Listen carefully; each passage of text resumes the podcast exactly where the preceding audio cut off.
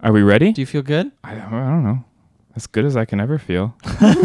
yeah, considering that's what everybody says now. Yeah. Considering how well, are considering. So many, so many, so many damn books. Welcome to So Many Damn Books. I am Christopher, I'm Drew. and in the studio, in the damn library today, we have Francine Prose. Hi. Hi. Welcome, Francine Prose. Do you want to give her an introduction, Drew? Sure. Um, you are a novelist, short story writer, essayist, and critic. You're the visiting professor of literature at Bard, the former president of the PEN American Center. Um, and you're here today with us to talk about your latest novel, Mr. Monkey. Yes, just out. Not not too long ago. Yeah. Still in hardcover. A delightful bright orange hardcover. Yeah. I know, isn't the cover beautiful? Oh, I love the so cover. I know. Although, I don't. Lately, people have been saying to me the cover's tough. Really? Yeah, the cover's too tough. I don't know why. I just think it's funny and kind of sweet, but people think that the monkey is aggressive. Oh, I don't I don't. that. I don't. Yeah, I don't at all. But Because, I mean, it looks Maybe like he's about eyes. to slip on the banana he peel, is so about it's to like slip off. on Maybe in the banana. eyes. He looks a little angry in the eyes. Yeah. A Well, Uh, halo. Yeah.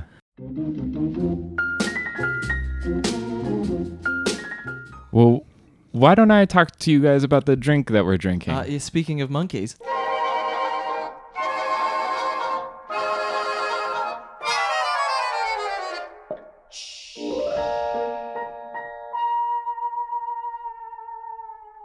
this is based straight off of uh, a song in the m- musical in the book. Mr. Monkey uh, is a is a children's musical, uh, and and one of the songs is called "The Monkey Tango," and so uh, I decided to run with that. Um, and so this is a bourbon-based drink, drink with just a t- couple teaspoons of, of banana Bols, which is a rum-based liqueur, uh, and then uh, I've added uh, more good. That's the brand of simple syrup roasted cacao. It's delicious. adds a nice little bite to it. And then just a couple splashes of cardamom bitters. And uh, where do you get these things? Oh. well, um, more good syrups. Those are that was uh, up in Beacon, uh, Uh-huh. up in Hudson Valley, and uh, the cardamom bitters. Uh, you know, I, I got those online. Bought those on the on the internet. He's a wizard. I'm I'm on it. Yeah, it's it's a it's a so different one. Yeah, it's fun though. I like it. I'm glad you like it. Cocktails is they're just the greatest invention ever. Really, it's just the highest point that civilization has reached, as far as I'm concerned. Well, why don't we uh why don't we talk about the buying of books? Sure. One of our favorite things to do in this world. yes, second only to reading them. Really. Sometimes more. yeah. I know. Sometimes I enjoy buying well, books more sometimes than yeah, it reading depends them. on the book. Yeah. Yeah. Oh, that's that's true. It's always enjoyable to buy a book. It's not always enjoyable to read. Uh, yes. yes.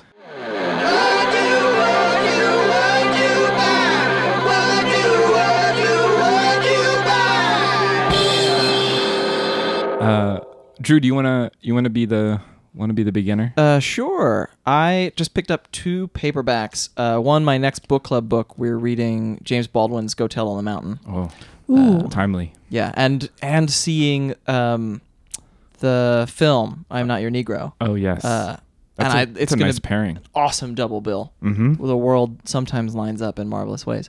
Um, and then the other book is Kim Gordon's memoir "Girl in a Band," Oh, nice. uh, which I'm I remember reading the opening of it um, about her playing the last Sonic Youth gig after she and Thurston Moore had split. Uh, and I was like, oh, so she can write a book too. Cool. that's awesome. Yeah. Yeah.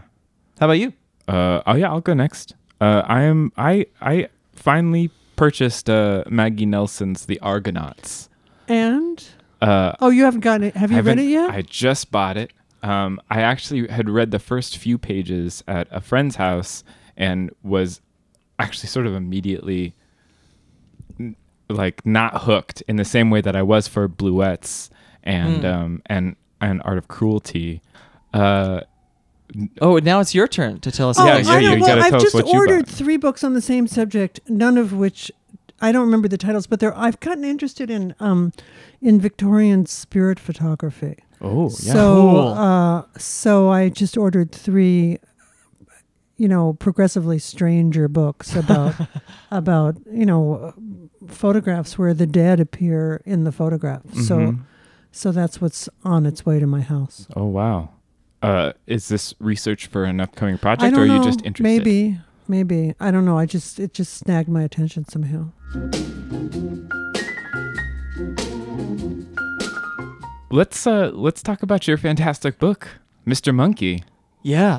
I gotta say, I just I just fell in love with this book um, from from the get go. Yeah, me too. Uh, it was a really it was a really fun uh, moment to to just fall into it. Mm-hmm. There are there are others we were talking about books that are a slog to get through. This is one that you sort of just fall through and then suddenly you're at the back cover and you're like, "What?" yeah. Well, Um, thank you. I mean, because that's a huge consideration for me. I mean, I like to think of myself as the person with the shortest attention span in the room. So, and those are the people I'm writing for. Oh, you know. great. Well, we appreciate it. um, Yeah. What um, what, I guess what voice brought you into it? Like, what which which of the? Because you jump. I guess we should sort of say what it's about. Do you want to say what it's about? Well, yeah. I mean, it starts off. It begins with a children's, a really bad children's musical about a monkey, a larcenous pet monkey, and then, um, and then it, and then it kind of takes off from there. I mean, it just sort of follows. I mean, I when I was writing it, I began to think of it as like, you know, a stone dropped in a body of water, and there were all these concentric circles, and they just got wider and wider.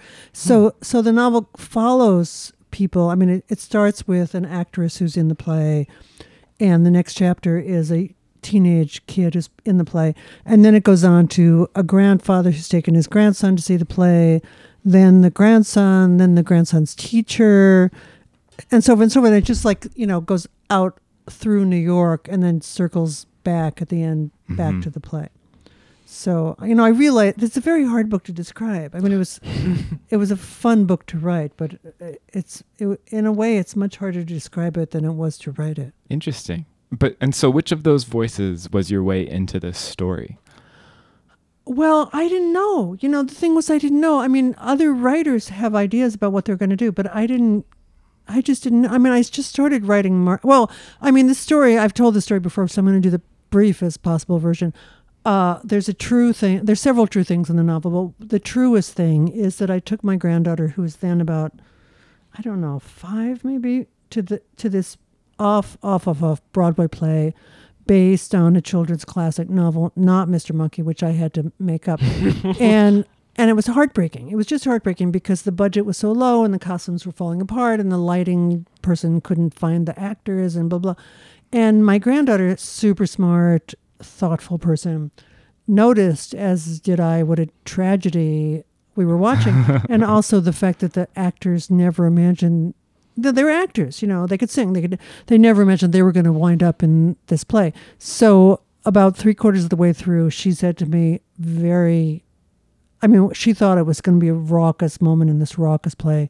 She said, Grandma, are you interested in this? And it was a silent moment, and everyone in the theater heard it, including the actors. So I said, Yes, very loud. What else was I going to say? And then, and, then, and then the rest of the book kind of proceeded from there. But uh, but the first chapter is written from the point of view of one of the actresses in the play, middle aged, who had dreams for herself of not being in this play. I mean, she thought she was going to be playing Chekhov and et cetera, et cetera. And and when I saw the play, not Mr. Monkey, the other play, I was so over identified with that actress because I saw, you know, it was like your worst nightmare, basically. You, I could have been her. I could have been some literary version of her. Uh, and that's where it started. But when I got to the end of that chapter, I thought if I had to write a whole novel from her point of view, I would just open a vein. So, and by then, and by then I was in the grandfather's point of view, who was actually me, the grandmother, and and so on and so on. So that's you know, and, and in every case, and at the end of every chapter, I just kind of figured who who interested me from the chapter I just finished, and who did it was you know in a way writing the book was kind of like following people down the street. Yeah. I mean, you know, who did I want to follow from this previous chapter, and uh, and that's how it evolved. Did you follow anyone that didn't end up panning out, Mm. or no? No. Oh, that's good. No, That's great. Yeah. I mean, some were harder than others, but nobody wound up in the complete garbage.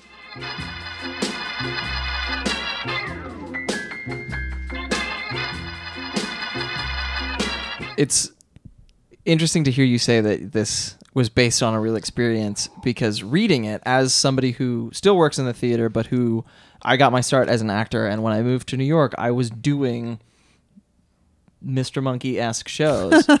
um, Yeah.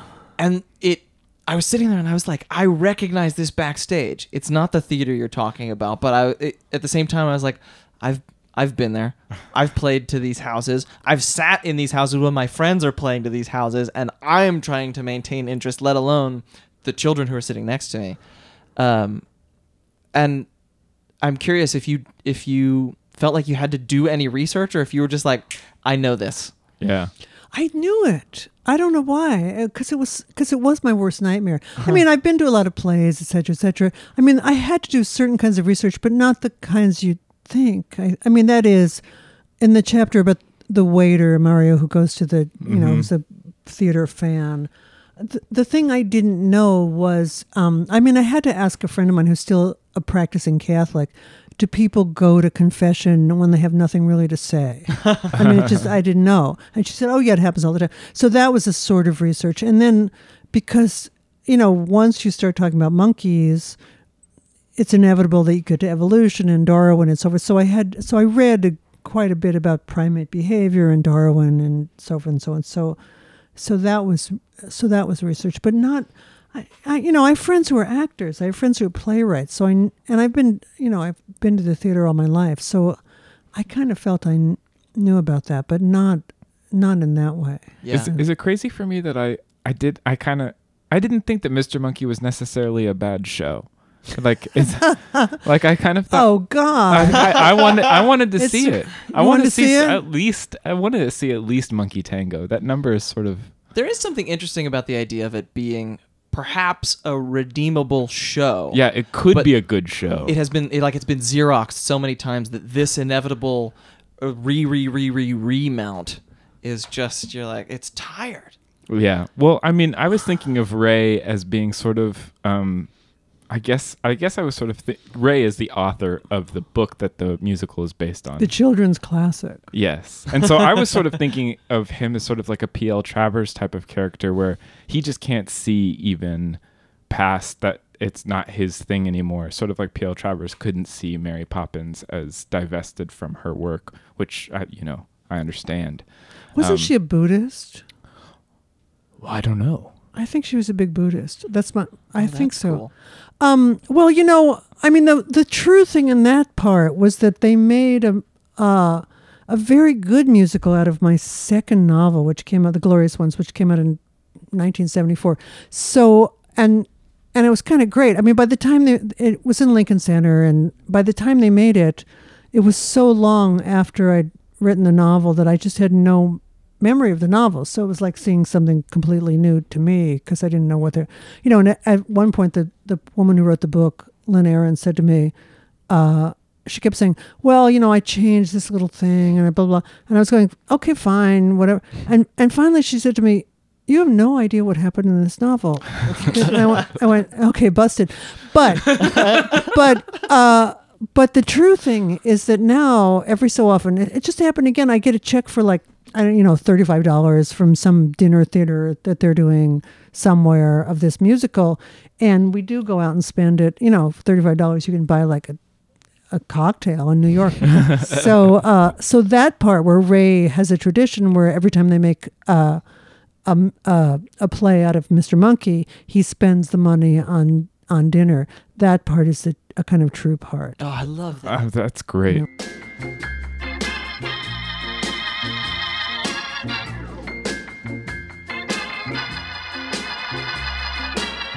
When you get into Ray's chapter, um, I don't know. I his his reaction to heartbreak and and and his hope is also interesting. Like he he's like fighting against those two things constantly.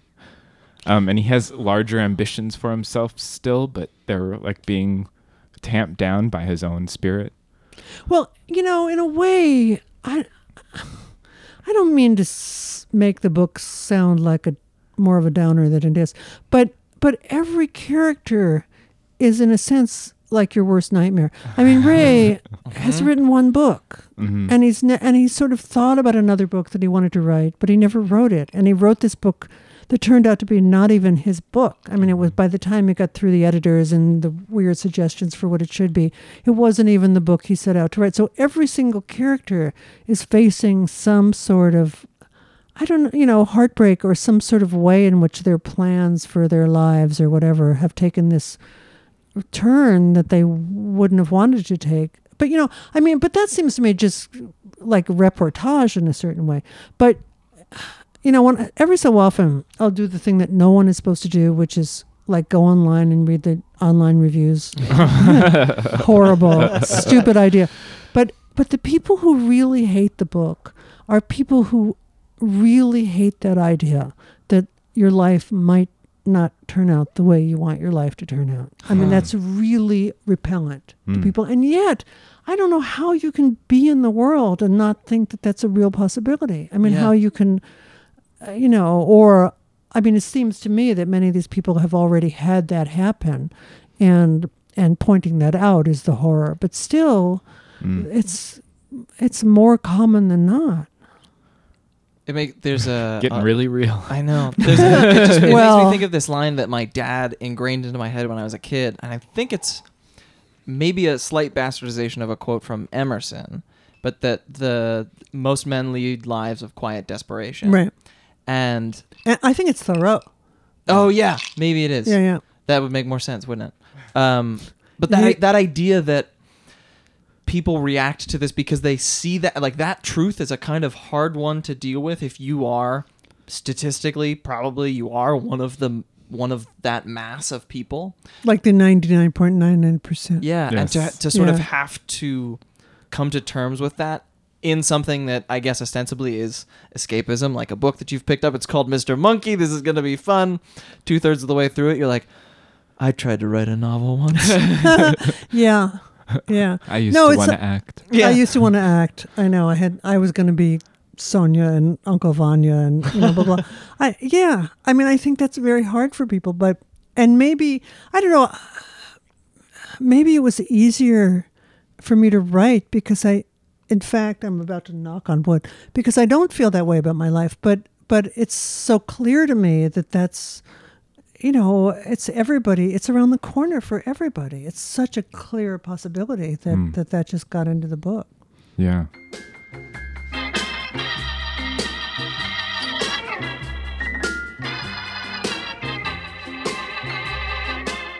There's so much real in this book. Um, and then there's sort of a turn towards surreality when um, the the monkey spirit that um, the monkey is based on. Mr. Monkey is sort of all monkey beings in a lot of ways.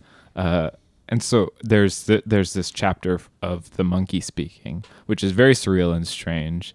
And uh, I guess I guess my question is, uh, how did you work that so that it felt like a departure, but it still fit in the book? And uh, I, it just came out of nowhere.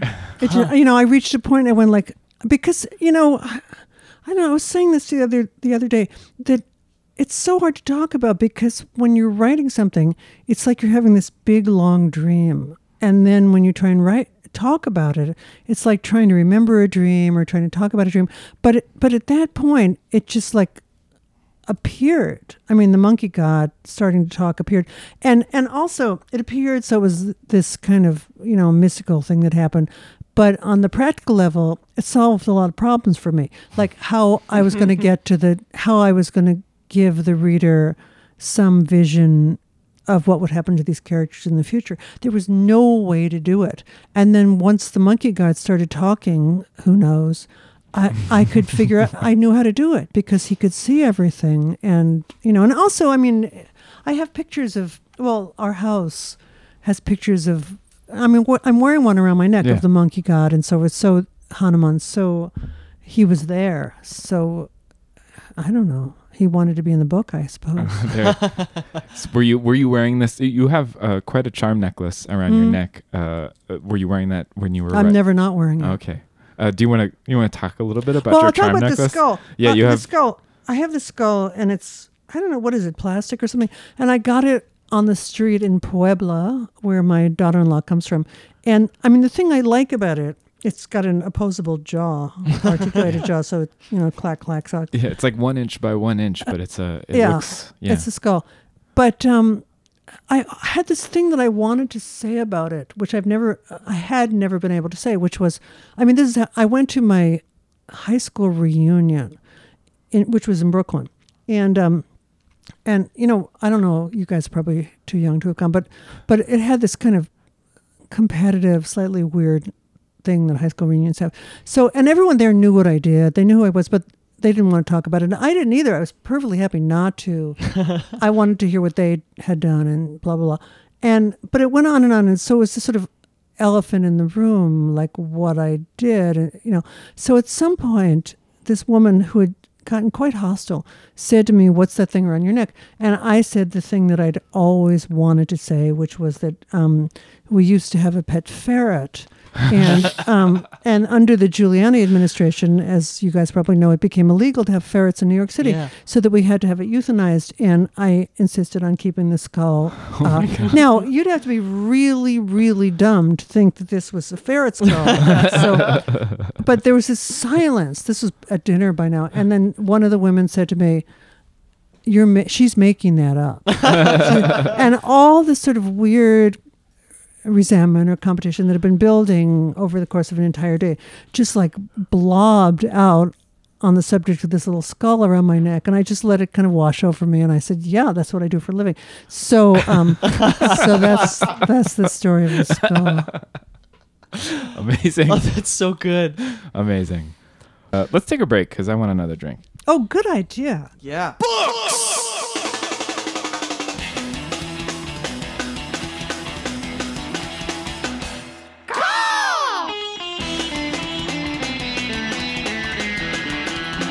Literary blood sport.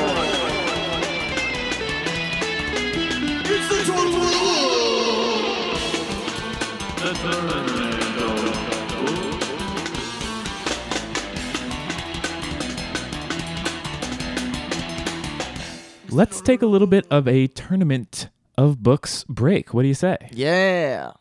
Well, Here we are. Yeah. We're in it. We're in it now. we're in the middle of the tournament, and uh, last week was a lot of fun, wasn't it? Yeah. It uh, it kicked off with a couple of surprises. I was probably the most surprised at um at sudden death winning.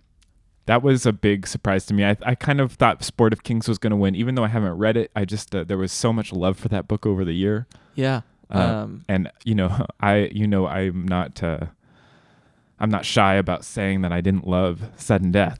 yeah. But uh, now you got to talk about it for at least one more round. I know.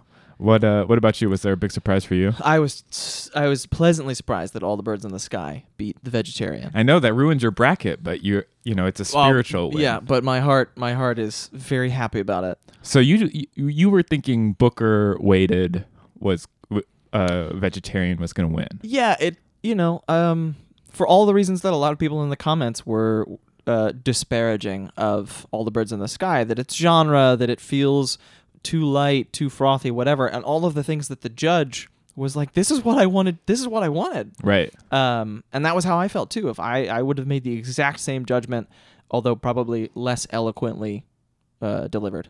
See, the thing to me, the big surprise, or what uh, the the surprise I'm waiting for, is the book that beats the Underground Railroad.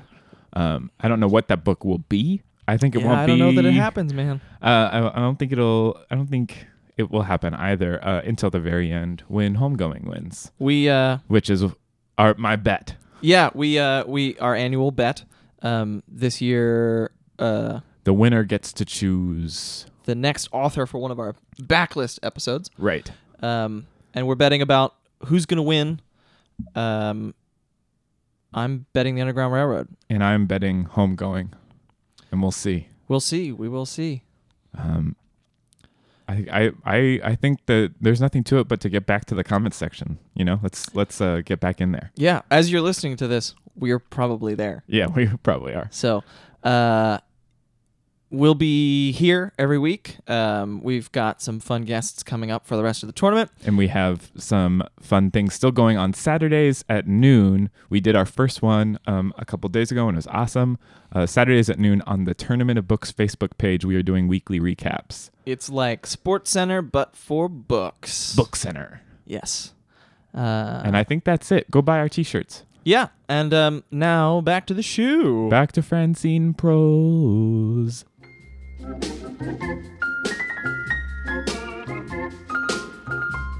Let's switch gears and um and go from the world of children's musicals to the world of uh, I guess harrowing freshman college experiences with um, Shirley Jackson The Hangsaman, which you brought to us to read for our book club segment here. Um, and you actually wrote the uh, foreword for this Penguin Classics edition. Um, did you get to choose this, or did they come to you? No, they asked me. They asked me. That's really cool. But you know, I t- so so this past semester in the fall, I teach at Bard, and I taught this class called Strange Books. So, and that was the first book on the Strange Books list. But and I was sort of embarrassed because I'd written the introduction, so I had to tell them like I don't get royalties, so I'm asking. You know, this is like a money making thing for me. But but it made me go back and read the introduction, which I have to say, and this is just not false modesty, it seemed like woefully inadequate because the book is so great. And I kind of said that, but I didn't really say it enough, it seemed to me. And there were things about the book that I just didn't I, I don't know that it that were so nervy and weird and strange and intense that I just didn't get to in a way. Yeah. So I really loved the fact that you you talk about a thing that we both talk about on the show quite frequently, but it's part of the reason that we love having authors bring a book to us. That thing of just like I discovered this book and I can't believe it took me this long to discover yeah, it. yeah, yeah. Well, I've never honestly. I mean, the lottery I read when I was in high school or junior high school, and it was like a great thing to read when you're in junior high school. But now it's about, and and the Shirley Jackson novels that everybody reads, they're fine. I don't like them as much as I like Hangsaman. I mean, Mm. we've always lived in the castle. It's fine. But Hangsaman really just blows the rest of them out of the water, Well, as I- far as I'm concerned. I'm embarrassed to admit. I'm not embarrassed at all, actually. Don't be. I'm just. Uh, I'll just admit it that I just. This is my very first um, Shirley Jackson experience. Hangsaman, and it is. It's. It's obvious why. Just from this, which is uh, not mentioned like the other ones, not mentioned like the lottery or we have always lived in the castle. It really isn't. Um, but it's it, it, it's its own wonderful thing. Uh, Yeah. it's very strange. Strange. I, I'm curious about this class that you were teaching. What else is on that list? I mean, you mentioned it a little bit in the foreword. Oh yeah, actually. like I mean well, no, but that was another. Str- this is the second time I've taught strange books, so it had a, it had a different strange books reading list.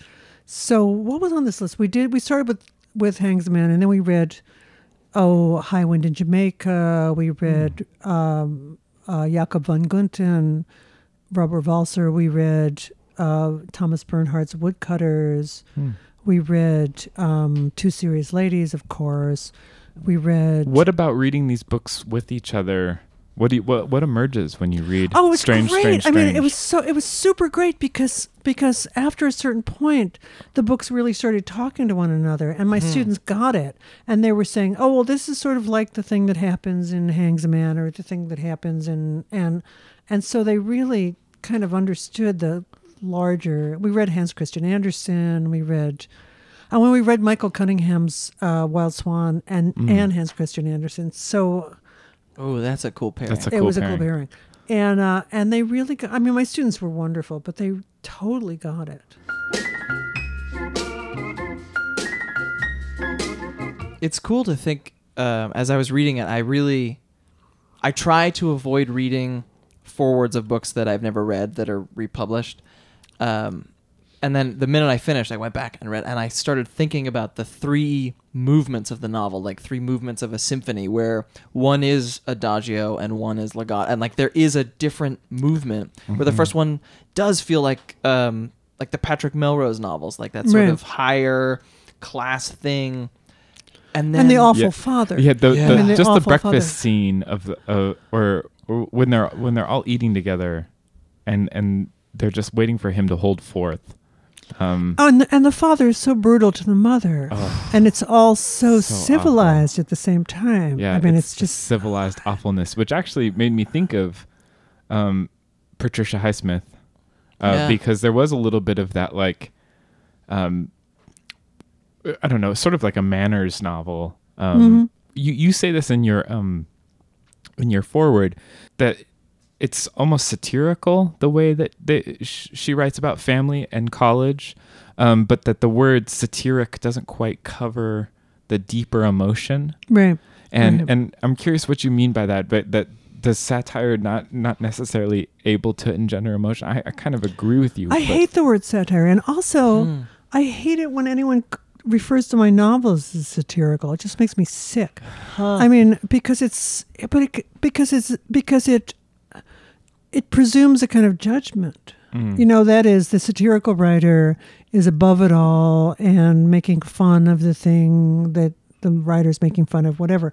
And I don't think of myself that way. And I don't think this Shirley Jackson novel is like that. Or, you know, many of the writers that, I mean, it's different if you're Jonathan Swift and you're writing a modest proposal. That's satire, but, but no one says, oh, there's supposed to be a kind of heart in it that's not there. Mm. I mean, it's not fiction, but but but I I know I remember reading the um, journals of Dawn Powell, and she was extremely upset when anyone referred to her novels as satirical, Hmm. and I I feel the same way. Hmm.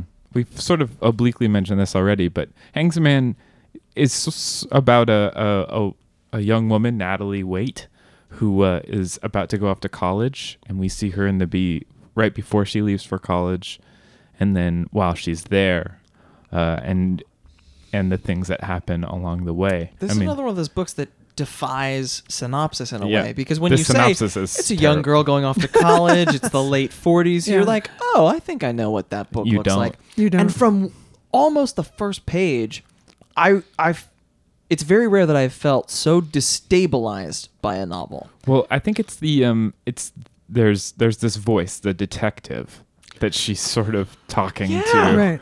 Well, she's got this. I mean, there's this internal monologue that's going on at the same time as this weird external situation. And so she's talking to the detective who's investigating some murder, whatever.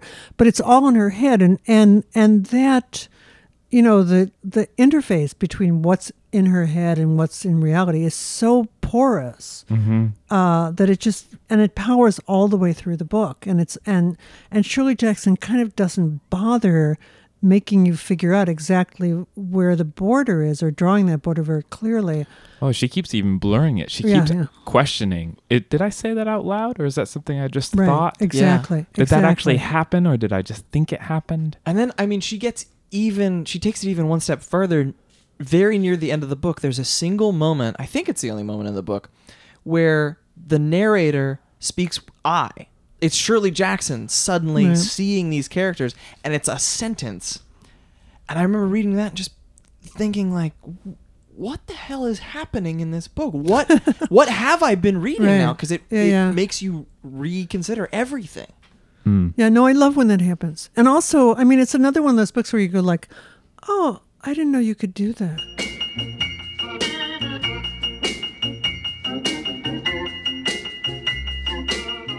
I'm curious thinking about the other Shirley Jackson that I have read because I've read several of the short stories, including The Lottery. But we have always lived in the castle and The Haunting of Hill House. Um, I try to read spooky books every October, and those are two of the like I keep those keep coming through my list because they are so effective at how they they just unnerve you Right. this book operates on a different level and i'm curious for both of you what was it that unnerved you the most about this book Well, the second half of the book, or the or maybe the third third of the book, where you really can't figure out whether her friend. I mean, she starts coming unglued more and mm-hmm. more and more as the book progresses, and you can't figure out, and you keep trying to sort of grasp whether her friend Tony is an, a figment of her imagination or a real person. That's hugely unnerving. And also, you know, just as a writer, I'm thinking, I can't believe you can get away with that. you know, having a character who, I mean, there's enough evidence that Tony is not Tony's not real. I mean, mm. there's Yeah. Tony's not real, but but unless you read real, really carefully, I mean, also another reason why I love to teach that book, and and it works its way through other subjects. I mean, I taught a class on consciousness, and I did it. Is that it's something you have to read really carefully because if you don't, you can miss certain things and just not get it at all. Totally. So Yeah. Yeah. know. Um, this definitely calls for close reading. Oh, Like, for you sure. You Yeah. don't. You can't skim down the page Right. on this. For me, there was that party that she went to, where she's. It's they're bringing the freshmen up and they say like tell a dirty joke, uh, up on the stool and everyone's looking at them, and I think that that was the moment when I when her reaction to that and and her like wanting to escape and that was when I I think I, it was very close to home to me of just like being like being in a spotlight and and that that consciousness of wanting the spotlight but also not wanting to be there um that I think that that was when I was like uh-oh Shirley Jackson is getting at something here that's like way too way too She's close getting it a lot. She's Yeah. getting it, a lot. and also, I mean, and it's so under the surface, and you so have to look for. But but the way in which class works in that novel, because you know she goes to college, and there are all these rich girls who have this incredibly privileged Barbie doll life, and she has to deal with that, and she's never had any experience of that before, and so she comes from this you know intellectual family with a father who who you know which has a certain cachet with her teachers but the rich girls have another kind of cachet so it's it's it's very complicated It is complicated. This is a complicated novel. I don't think this first time through the it's it's only it's very short for how how much gets done. I Yeah. know Uh, you remember it as being much longer than it is yeah, I you know. sit down with it. Yeah, looking back at it, it's just like this. This is a thin thing for for how much ground it covers. But uh, you can't just read this once. Yeah, and it it's very rare that I reread anything, as we've said several times. There's so many damn books. Uh, Um, but I'm I'm actively looking forward to coming back to this at some point. Not immediately, maybe not even in the next year or two, but like there's gonna be a reread where I'm already excited about it. yeah, Yeah. it's gonna snap into place. I think. I've taught it like three times now, and every time, I mean, that's partly why I love teaching it, is I see things that I haven't seen. Also, Natalie Waite. I mean, it took one of my students to say, "Oh, like, did you not notice that Waite is the name of the tarot deck? You know, the Arthur Waite tarot deck." And I would like, "No, Whoa. right? I mean, Or just So- uh, or just you know the the name Natalie. Wait, like she needs to just Yeah. take a pause down. yeah, yeah, Oh man. right?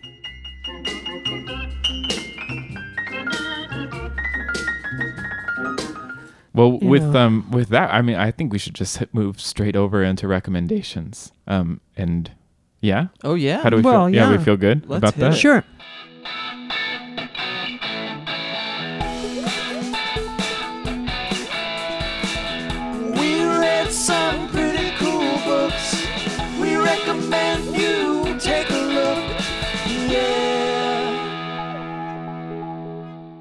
Okay, so uh, books. We Book. should start. The Mavis Gallant collected short stories, the greatest book ever. Okay. And I just read her first novel that I loved, which was also I was thinking, uh, you know, when we were talking about the book club part of this, I thought, well, I should do this because the writer's alive. you know, the dead don't need our help quite so much. but uh, but a book called uh, Ways to Disappear by Idra Novey. Oh you know yes, this? Yes. the, the Really? about What's the this called? translator. Yes. Yeah, you know this book? Mm-hmm. I just somebody suggested it to me. I just loved it. Oh. I just I couldn't believe it was her first novel. It was so good. She was uh Clarice Lispector's Uh-huh, translator. uh-huh. Yeah, and it's it's about a translator. So Yeah. It's about a little, translator. There's a little bit there. And Cool. also, a friend recommended it to me, and and I looked online and I had the title wrong.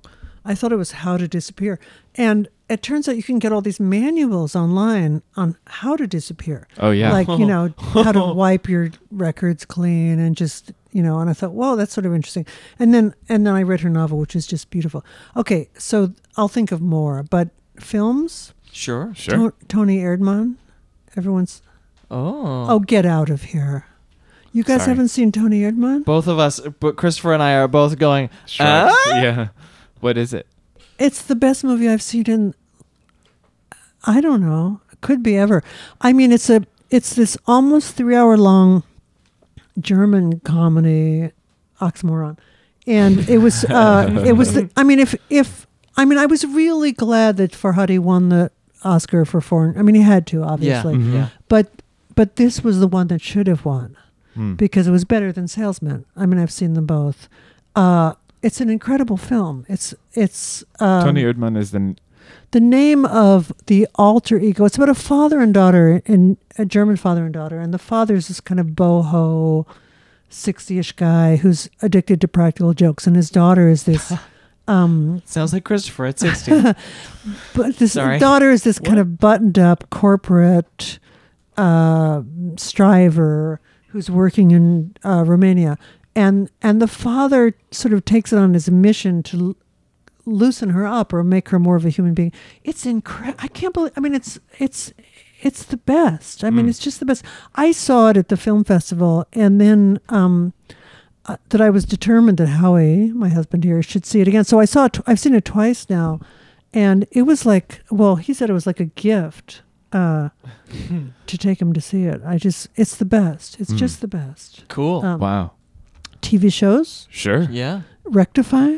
Oh yeah. Oh, yes. I've heard it's fantastic. It's really, really great, and really, I mean, it. You know, it's one of those series that you have to kind of stick with it for maybe two or three episodes Mhm. to get into the rhythm of it because I, I was bounced out of it several times and then I just went, okay, I'm going to stay with it.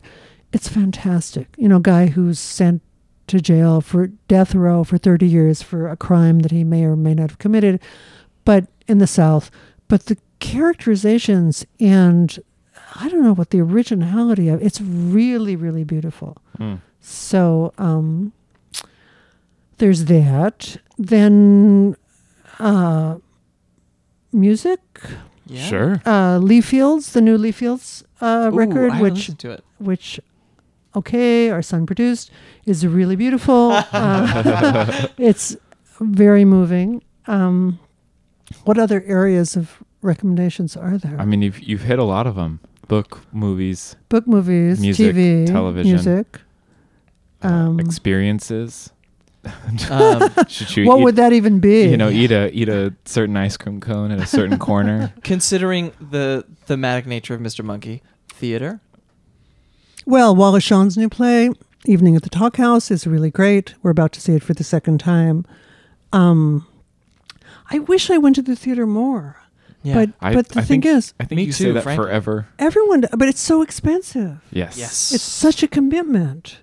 They, you know, I don't know. There should be like a couple of times a week where tickets are twenty five dollars and you can actually afford to go. I Yes. went on a huge internet rant about this recently. I read Really? that rant. Where I just, because I mean, in London, you can go to very good theater every night and still afford to live whatever kind of life you'd like, Right. regardless of how much money Right. you make.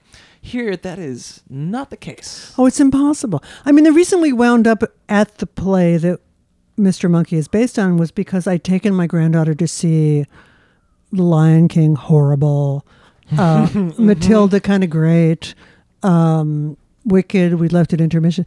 But, you know, and I said to her, finally, I can't, you know, I'm going to have to take a second mortgage on the house to take you to Broadway Yeah. anymore. So we're going to have to go to to uh, plays that are under $20 for tickets. Wow. So that's how we wound up at That's where some of the best stuff's being done, at least. There's that.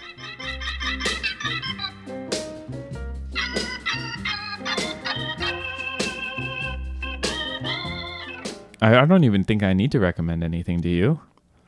I mean, I think we've got a huge list of things to go- go after. Yeah. I can I can forgo recommending something because now I just want to go dive into all of these things. Oh, Yeah. just see Toni Erdmann. I mean, seriously, just like as soon as you possibly. It's at the Film Forum now. As soon as you possibly can. It's really, it's life changing. It's Cool. really Wow. life changing. Wow. That's a hell of a recommendation. Yeah, that's- seriously, That's, a hell of a recommendation. right? um, wow. Well, I think that that's uh that's as good a place as any to to leave everyone. Yeah. And um, thank you so much for joining us again in the damn library. Yeah, Francine, this has been awesome. Thank you. It was Yeah. super fun. I'm Thank so glad you, guys. joined. And uh, and everyone out there, please, uh, we will be back next week. Yeah, Uh, we are it's we are- tournament time. tournament time, and so uh, definitely, you know, regardless of how it actually fares in the tournament, please read Mr. Monkey. Oh, it's yes. an incredible novel, and it's uh, it was a joy to read. Thank you.